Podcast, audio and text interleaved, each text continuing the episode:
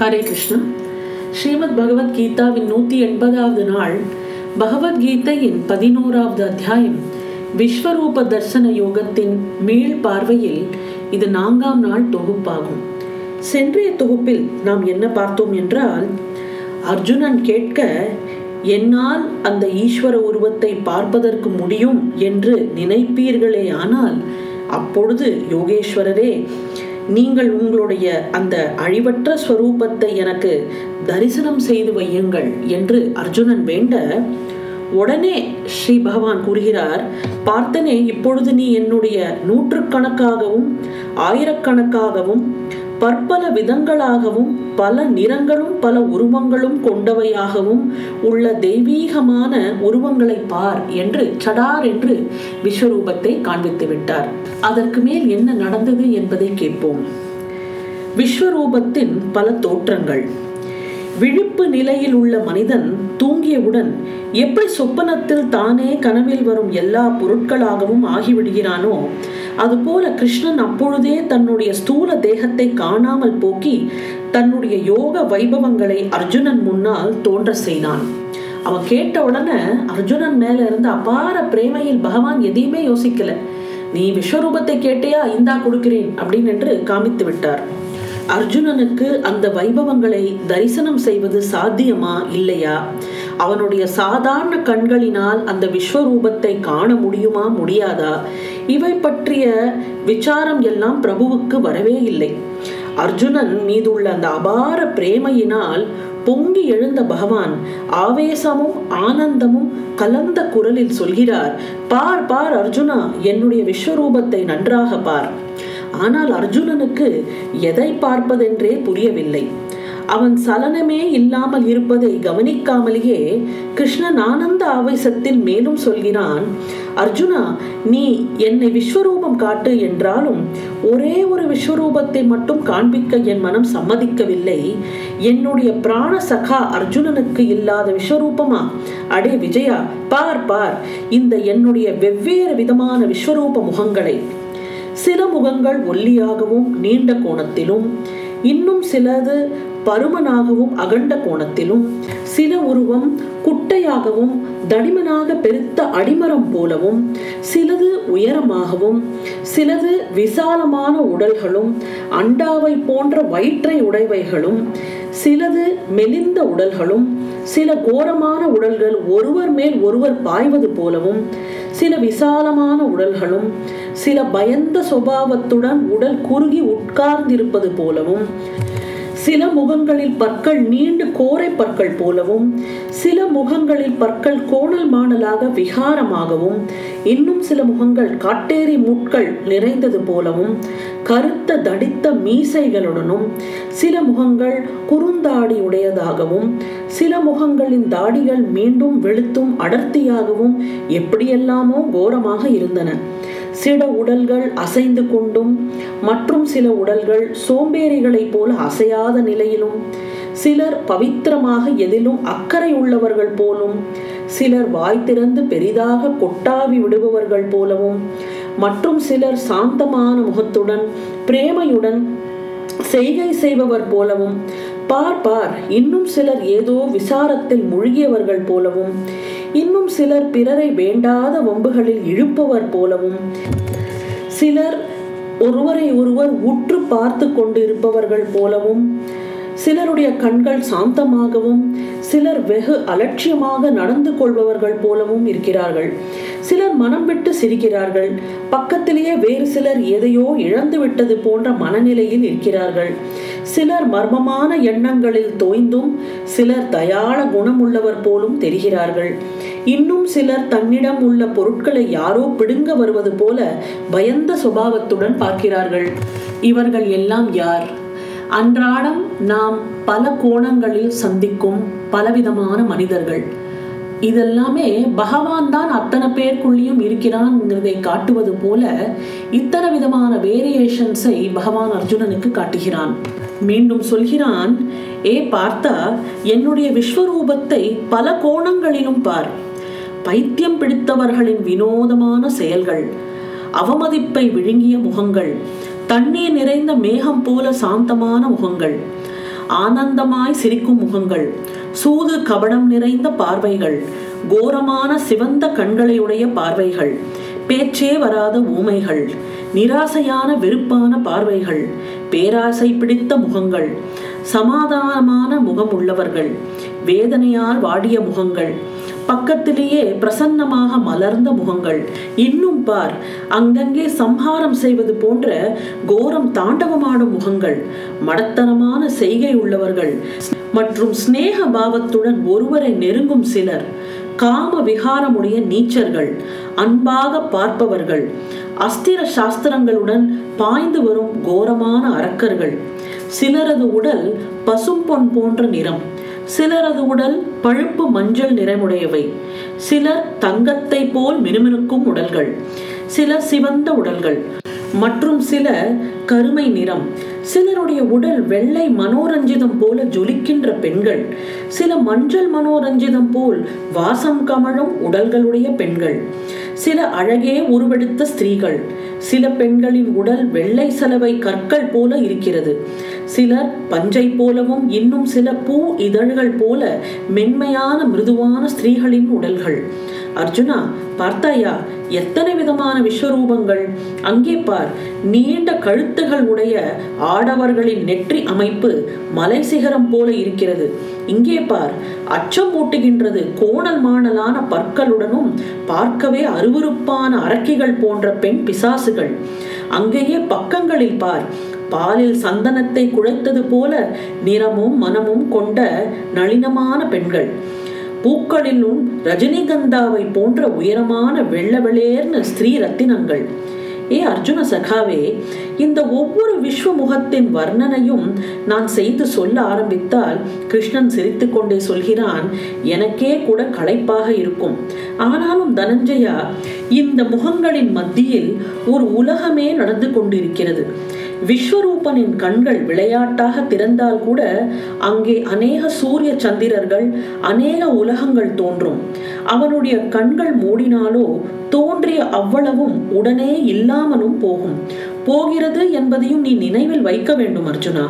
பார்த்தா விஸ்வரூபன் தன் வாயை திறந்தால் அந்த வாயிலிருந்து வெளிவரும் சூடான நீராவியிலிருந்து நெருப்பு முதலான வசுக்களின் சமுதாயம் தோன்றுகிறது. விஸ்வரூபனின் கண் இமைகள் புருவங்கள் கோபத்தினால் ஒன்றை ஒன்று நெருங்கினால் அந்த கோப மாத்திரைகளில் இருந்து அநேக ருத்திரர்கள் அதிருத்திரர்கள் மகாருத்திரர்கள் ஜன்மம் உண்டாகிறது. அது மட்டுமல்ல இந்த விஸ்வரூபன் சௌமியத்தின் ஈரத்தன்மையை தரித்தால் அங்கே அநேகம் அஸ்வினி குமாரர்கள் விளையாட்டு போல் உண்டாவார்கள். அர்ஜுனா இந்த குடும்பத்தின் காதுகளில் இருந்து அநேக வித காற்றுகளின் உற்பத்தி உண்டாகிறது. அது போலவே இந்த விஸ்வரூபனின் அங்க பிரத்யங்களில் இருந்து ஏற்படும் சகஜமான அசைவுகளில் இருந்து தேவர்கள் சித்தர்கள் கிண்ணர்கள் கந்தர்வர்களின் சமுதாயமே லட்சக்கணக்கில் நிர்மாணமாகிறார்கள். இப்படி இந்த உற்பத்தி ஸ்திதி லயம் இவைகளை தோன்ற செய்ய பல பிரச்சண்ட விஸ்வரூபங்கள் இருக்கின்றன. அடே விஜயா இவர்களின் வர்ணனைகளை செய்யும் விருப்பம் வேதங்களுக்கு இருந்தும் சக்தி இல்லை. காலத்தின் ஆயுளும் இந்த விஷயத்தில் அல்பம்தான். இந்த விஷயத்தில் பிரம்மதேவனும் கூட பேரளவில் தான் பிரம்மதேவனாக கருதப்படுகிறான். எல்லா தேவர்களுக்கும் இந்த எல்லா நடப்புகளின் முன்னேற்றங்களின் சலசலக்கும் சத்தங்கள் கேட்கிறது. ஆனாலும் பிரத்யட்சத்தில் அதிகமாக எதுவும் பார்க்க கிடைப்பதே இல்லை. ஆனால் அர்ஜுனா நான் உனக்கு இவை எல்லாவற்றையும் காட்டுவதாக நிச்சயம் செய்துவிட்டேன். பார் பார் யாருக்குமே இந்த புதையல் லாபம் கிட்டவில்லை. அவற்றை நான் தாராள அந்த கரணத்துடன் உனக்கு தான் தருகிறேன். ஆகையால் வேடிக்கையாக இவைகள் எல்லாவற்றையும் நீ பார். ஆச்சரியமான இந்த கிடைக்க முடியாத சிரேஷ்ட வைபவத்தை நீ அனுபவி. அர்ஜுனா இப்படி பெரிய பெரிய மரங்களின் அடிபாகத்தில் ஈரத்தில் கூட புல் பூண்டுகள் முளைக்குமோ? அதுபோல் இந்த விஸ்வரூபத்தின் ஒவ்வொரு ரோம ரோமத்திலும் அநேக சிருஷ்டிகளின் கிருமி கீடகங்களின் நடமாட்டம் இருக்கிறதே நீ நன்றாக உற்றுப்பார். அடே இந்த பிரகாசத்தின் பரப்பில் பார்த்தால் அநேக பரமாணுக்கள் கோலம் போட்டது போல சுத்தி சுத்தி வருவது தெரியும். அது அத்தனை பரமாணுக்கள் விஸ்வரூபத்தின் மேலும் கீழும் பக்கங்களிலும் சிருஷ்டி உருவங்களாகி மிதந்து விளையாடுகின்றன. இந்த பல சிருஷ்டி உலகங்களும் நீ இப்பொழுது வசிக்கும் உலகத்தை போல மிகவும் விசாலமானதாகவும் அந்த ஒவ்வொரு உலகத்திலும் கௌரவ பாண்டவர்கள் சமுதாயமும் உண்டு. அடே அங்கேயும் யுத்தங்கள் நடக்கும். உன்னால் இந்த விஸ்வரூபத்தின் எவ்வளவு விஸ்தாரம் பார்க்க முடியுமோ அவ்வளவையும் நன்றாக பார்த்துக்கொள். அர்ஜுனன் மேல் உள்ள வாஞ்சையினால் நிரம்பிய விஸ்வரூபதாரி கிருஷ்ணன் இது போல அர்ஜுனனுக்கு எல்லாவற்றையும் விவரமாக விளக்கிக் கொண்டே வந்தவனின் பார்வை. சகஜமாகவும் எதேச்சையாகவும் அர்ஜுனனின் மேல் படிந்தவுடன் அவனுக்கு ஆச்சரியமான ஒரு பெரிய அதிர்ச்சியே உண்டாயிற்று. அடே இது என்ன எதையுமே பார்க்கவில்லை போன்ற ஒரு முக முத்திரையுடன் வெற்று பார்வையுடன் கிட்டத்தட்ட ஒரு பைத்தியம் பிடித்தவன் போன்ற நிலையில் அர்ஜுனன் வெறித்தபடி நிற்கின்றானே. அவன் கண்களின் பிரகாசம் எங்கே? திறந்த கண்களுடன் இருந்தாலும் ஒரு பார்வையற்ற குருடன் போல் அல்லவா நிற்கிறான். ஆனாலும் பகவான் தன்னை சுதாரித்துக் கொண்டு ஏண்டா அர்ஜுனா என்ன விஷயம்? நான் உனக்கு இதுவரை யாருக்குமே காட்டாத விஸ்வரூபம் காட்டுகிறேன். நீயானால் எதுவுமே பார்க்க முடியாதவன் போல் முகத்தில் வெறித்த பார்வையுடன் நிற்கிறாயே. உனக்கு இந்த விஸ்வரூபம் பார்க்கும் விருப்பம் இல்லையா? அல்லது நீ பார்க்க விரும்புகிறபடியால் ஏதாவது குறையுடன் இது இருக்கிறதா? அல்லது விஸ்வரூபம் என்றால் நீயாகவே வேறு எதையாவது ஒன்று கற்பனை செய்து வைத்திருந்து அதனால் ஏமாற்றம் அடைந்து விட்டாயா?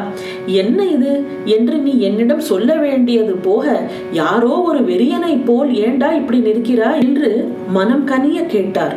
அப்பொழுது அர்ஜுனன் சிறிது வருத்தப்படும் குரலுடன் பரிதாபமாகவும் சொன்னான் தேவனே நீ உலகைக்கு தந்தையாவாய். விஸ்வரூபத்தின் எஜமானனும் ஆவாய். இது எல்லாம் உண்மை. ஆனால் நான் திறந்த மனதுடன் பேசினால் என்மேல் அதற்காக கோபம் கொள்ளாதே. பணக்காரர்களுக்கு ஏழைகளின் ஏழ்மை பற்றி என்ன தெரியும்?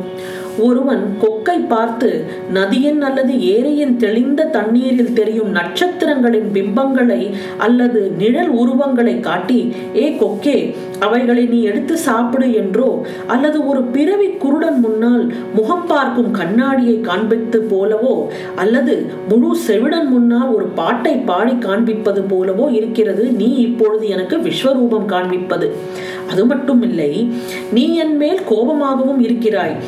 அதனால்தான் எந்த விஸ்வரூபத்தை யாராலும் காண சாத்தியப்படாதோ ஒருவேளை தெய்வ வசத்தினால் ஞான திருஷ்டி கிடைத்தால் மட்டுமே பார்க்க முடியுமோ? அதை என் வெறும் தோல் கண்கள் எனப்படும் ஊனக்கண்களுக்கு காட்டி என்னால் பார்க்க முடியாத விஸ்வரூபத்தை பார் பார் என்று சொல்கிறாய். கிருஷ்ணா என்னை இப்படி பரிகாசம் செய்ய நிச்சயமாய் உனக்கு அதிகாரமும் சுதந்திரமும் இருக்கிறது எனமோ உண்மைதான். என்றாலும் நீ இந்த சமயத்தில் அப்படி செய்ய வேண்டாம் என்றுதான் சொல்கிறேன். உன்னை கேட்டுக்கொள்கிறேன். சரியா? அர்ஜுனனின் இத்தகை பேச்சை கேட்டதும் தான் கிருஷ்ணனுக்கு தன்னுடைய பெரிய தவறு புரிந்தது. அடடே அர்ஜுனா உண்மையில் அதிக சந்தோஷத்தினால் நான் மிகப்பெரிய தவறை செய்துவிட்டேன். திவ்யம் ததாமி தே சக்ஷுஷு அதாவது பூமியை சரியாக உழுது தண்ணீரை தெளிக்காமல் அதில் விதைகளை போட்டால் அவை எப்படி வீணாக போகுமோ அதுபோல உன்னை பற்றிய அதீத சந்தோஷத்தில் நான் பெரிய தவறுதான் செய்துவிட்டேனோ அதை மறந்துவிடு. ஒரு வினாடி இரு. இதோ பார். விஸ்வரூபம் பார்க்க வேண்டி அனுகூலமான திவ்ய திருஷ்டியை நான் உனக்கு கொடுத்திருக்கிறேன். இப்பொழுது நான் உனக்கு கொடுத்திருக்கும் இந்த திவ்ய பார்வையினால் தெய்வீக பார்வையினால் நீ முழு விஸ்வரூபத்தின் ஐஸ்வர்ய யோகத்தையும் நன்றாக பார்ப்பதோடு உன் அனுபவத்தின் நினைவுகளையும் நீ உன் மனதில் நன்றாக பதிய வைத்துக்கொள் என்று பகவான் சொல்கிறார். இது எல்லாமே ஒரு மறைமுகமான மெசேஜ் இதுல இருக்கு. என்னவென்றால் அவர் காமித்த முகங்கள் எல்லாமே நான் சொன்ன மாதிரி அன்றாட வாழ்க்கையில் நாம் பார்க்கும் முகங்கள் பார்க்கும் டிஃப்ரெண்ட் டைப்ஸ் ஆஃப் பீப்புள் நம்ம எத்தனையோ விதமான மக்களை சந்திக்கின்றோம். அவன் எல்லாருக்குள்ளேயுமே இந்த பகவான் தான் இருக்கிறான். இப்போ இந்த விஸ்வரூபத்தை பார்க்கிற அந்த திவ்ய திருஷ்டி என்பது என்ன? எல்லாருக்குள்ளேயும் இருக்கிற பரமாத்மாவை அறிவதுதான் அந்த திவ்ய திருஷ்டி. இந்த விஸ்வரூபம் இப்போ நம்ம எல்லாருமே அர்ஜுனனாகவும் அந்த ஒரு நம்ம மீட் பண்ற எல்லா மக்களுக்குள்ளும் இருக்கிற அந்த பரமாத்மாவை பார்க்கிற அந்த மனப்பான்மை அந்த திவ்ய திருஷ்டி நமக்கு இருந்து நம்ம அந்த கண்ணோட்டத்துல எல்லாரையும் பார்த்தோமானால் நாம் எல்லாருக்குள்ளேயும் இந்த பகவானை தரிசிக்க முடியும். எல்லா ஜீவராசிகளுக்குள்ளும் அவன் நமக்கு தெரிவான். அப்போ நம்ம என்ன பகவானை எல்லாரிடம் பார்க்கும்போது நாம் ஆட்டோமேட்டிக்கா நம்ம அன்பாக பழகுவோம். இந்த அன்பு நம்ம ஒருத்தருக்கு கொடுக்கும்போது பரஸ்பரமாக அந்த அன்பு என்பது வளர்கிறது. நம்ம எல்லாருமே அர்ஜுனன் தான். எல்லாருக்கும் பகவான் எத்தனையோ விதமான விஸ்வரூபத்தை அன்றாடம் காட்டிக்கொண்டுதான் இருக்கிறான்.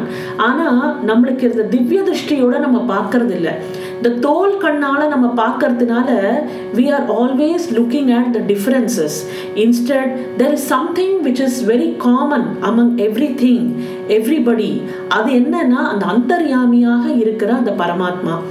எல்லாருக்குள்ளும் அந்த அந்தராமியாக இருக்கிற அந்த பரமாத்மாவை நாம் பார்த்தோம் என்றால் நம்ம அன்றாடம் நொடிக்கு நொடி நம்ம பார்க்க போறது விஸ்வரூபமே.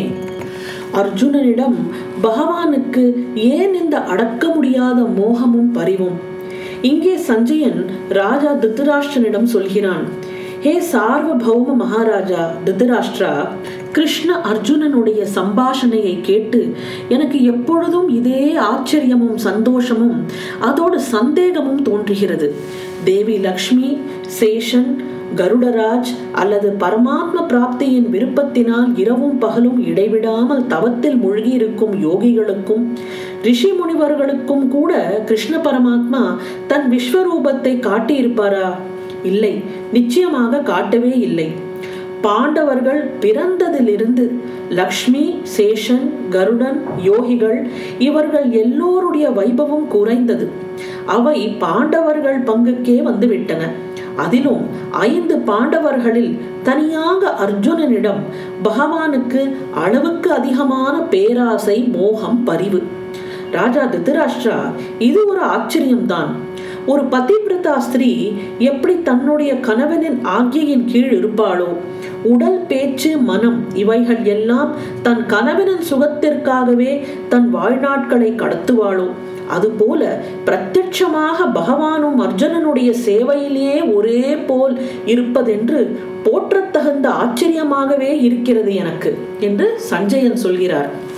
அதாவது பகவான் மகாபாரதத்தில் பாண்டவர்கள் பக்கம் பரிபூர்ணமாக இருந்ததுனால தான் அந்த வெற்றி அவர்களுக்கு கிடைத்தது. இது எல்லாருக்கும் தெரிஞ்ச விஷயம்தான். அதாவது எந்தெந்த ரோல்ஸை பகவான் எடுத்துட்டானோ அந்த ரோல் அவன் அப்படியே பர்ஃபெக்டாக பண்ணி முடிச்சான். இப்போ ஒரு ரதம் ஓட்டுற ஒரு தேரோட்டியாக இருந்தான் அர்ஜுனனுக்கு.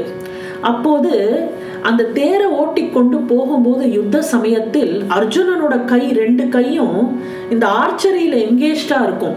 அப்போ ரதத்தை எந்த பக்கம் திருப்பணுங்கிறதுக்காக தன் காலால பகவானோட கன்னத்துல இந்த சைடும் அந்த சைடும் அவன் வந்து தட்டுவானான் இந்த சைட் தட்டினா ரைட் சைடு தட்டினா ரைட் சைடு திரும்பணும் லெஃப்ட் சைடு தட்டினா லெஃப்ட் சைடு திரும்பணும்னு சாக்ஷாத் பரமாத்மாவோட கன்னங்களில் அவன் கால்களால் தட்டி அந்த டைரக்ஷன்ஸை வந்து கொடுப்பானாம்.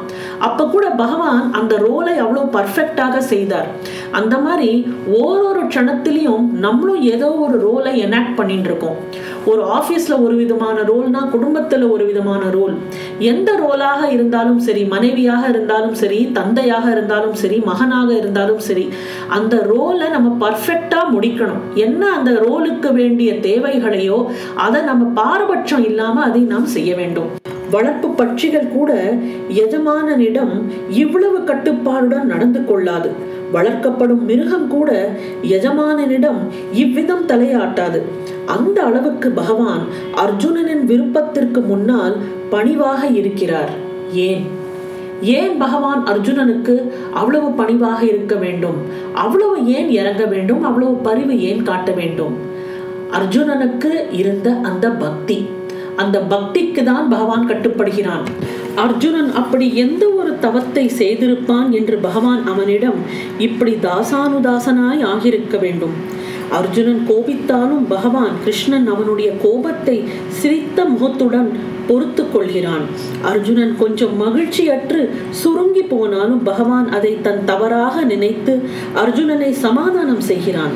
பகவானுக்கு எதனால் அர்ஜுனனிடம் இப்படி ஒரு அதிசயமான அன்பும் பரிவும் யாருக்குமே காண்பிக்காத விஸ்வரூபத்தை அர்ஜுனனுக்கு மட்டும் எதற்காக காண்பிக்க வேண்டும்? ராஜா திருராஷ்டிரா இது நிச்சயமாக விஸ்வரூபத்தை போலவே ஆச்சரியமாக இருக்கிறது இல்லையா? பிறகு சஞ்சயன் தனக்குள்ளேயே முணுமுணுக்கிறான். ஆமாம் இதில் ஆச்சரியம் என்ன இருக்கிறது? பகவான் யாரை தன்னை சேர்ந்தவன் என்று நினைக்கிறானோ அவனுடைய பாக்கியம் இவ்வளவு உயர்ந்ததாக தான் இருக்கும். ராஜனே நான் இப்பொழுது என்ன சொல்லிக் கொண்டிருந்தேன்?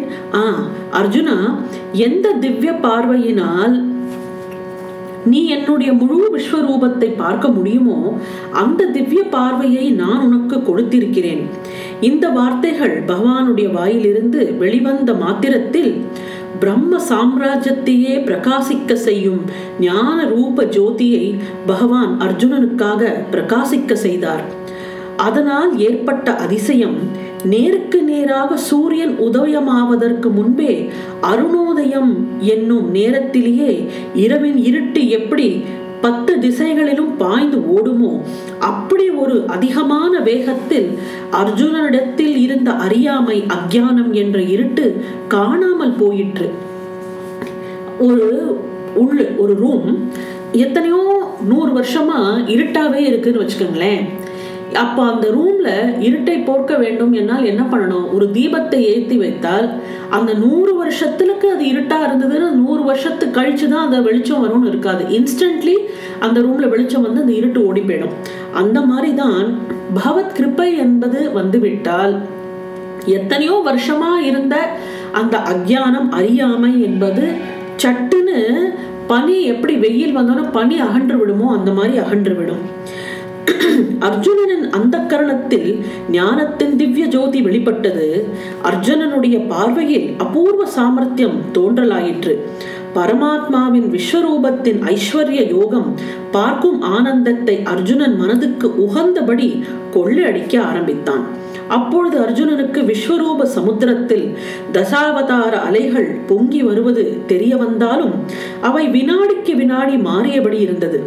ஆரம்ப காலத்திலிருந்து இந்த ஸ்தாவர ஜங்கம நடப்புகள் வரைபடம் போல ஓடிக்கொண்டிருந்தன. ஒரு சினிமா போல அர்ஜுனனுக்கு கண் முன்னாடி இந்த காட்சிகள் என்பது மாறிக்கொண்டே வருகிறது.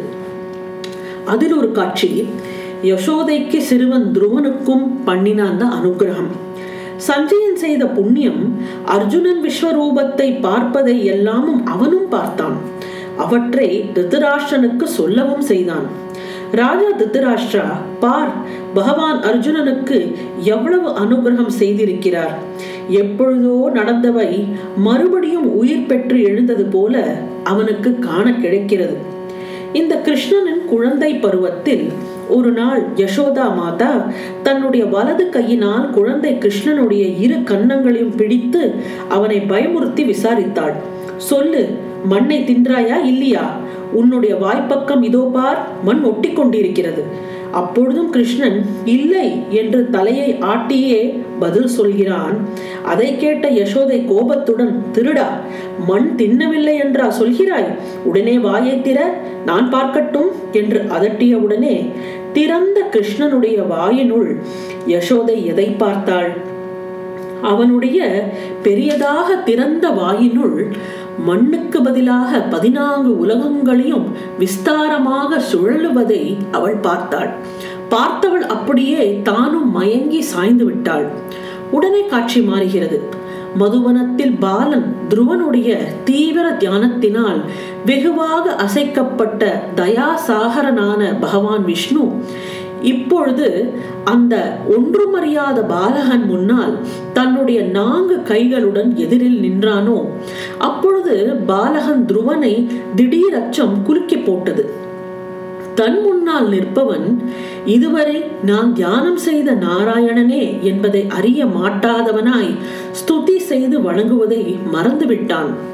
பாலன் துருவனுடைய மனநிலையை உடனே அறிந்த பகவான் அந்த பார்வடையும் குழந்தையின் கன்னத்தை தன் மேல் பக்கத்து இடது கைகளில் உள்ள சங்கின் முனையினால் தொட்டார். அந்த சங்கின் தொடுதலால் ஒரு ஆச்சரியம் நிகழ்ந்தது. பாலன் துருவன் வேதமாய் பகவானை ஸ்துதி செய்ய ஆரம்பித்தான். அவனுடைய ஸ்துதிகள் ஞானமயமாய் ஒலித்தன. இங்கு மறுபடியும் விஸ்வரூப காட்சி மாறியது. சஞ்சயன் சொன்னான் ராஜா திருத்தராஷ்டிரா பார் கிருஷ்ணனுடைய கிருபையினால் அர்ஜுனனுக்கு என்னென்ன காட்சிகள் காண கிடைக்கின்றன? அர்ஜுனனுடைய பார்வையில் மாயையின் திரை நீக்கப்பட்டு அவனுக்கு பழைய காலத்தில் நடந்த ஒரு விசேஷமான சம்பவம் இப்பொழுது காட்டப்படுகிறது. இந்த ஆச்சரியமான அதிசய கடலில் அவனுடைய சித்தமானது நீந்த ஆரம்பித்தது.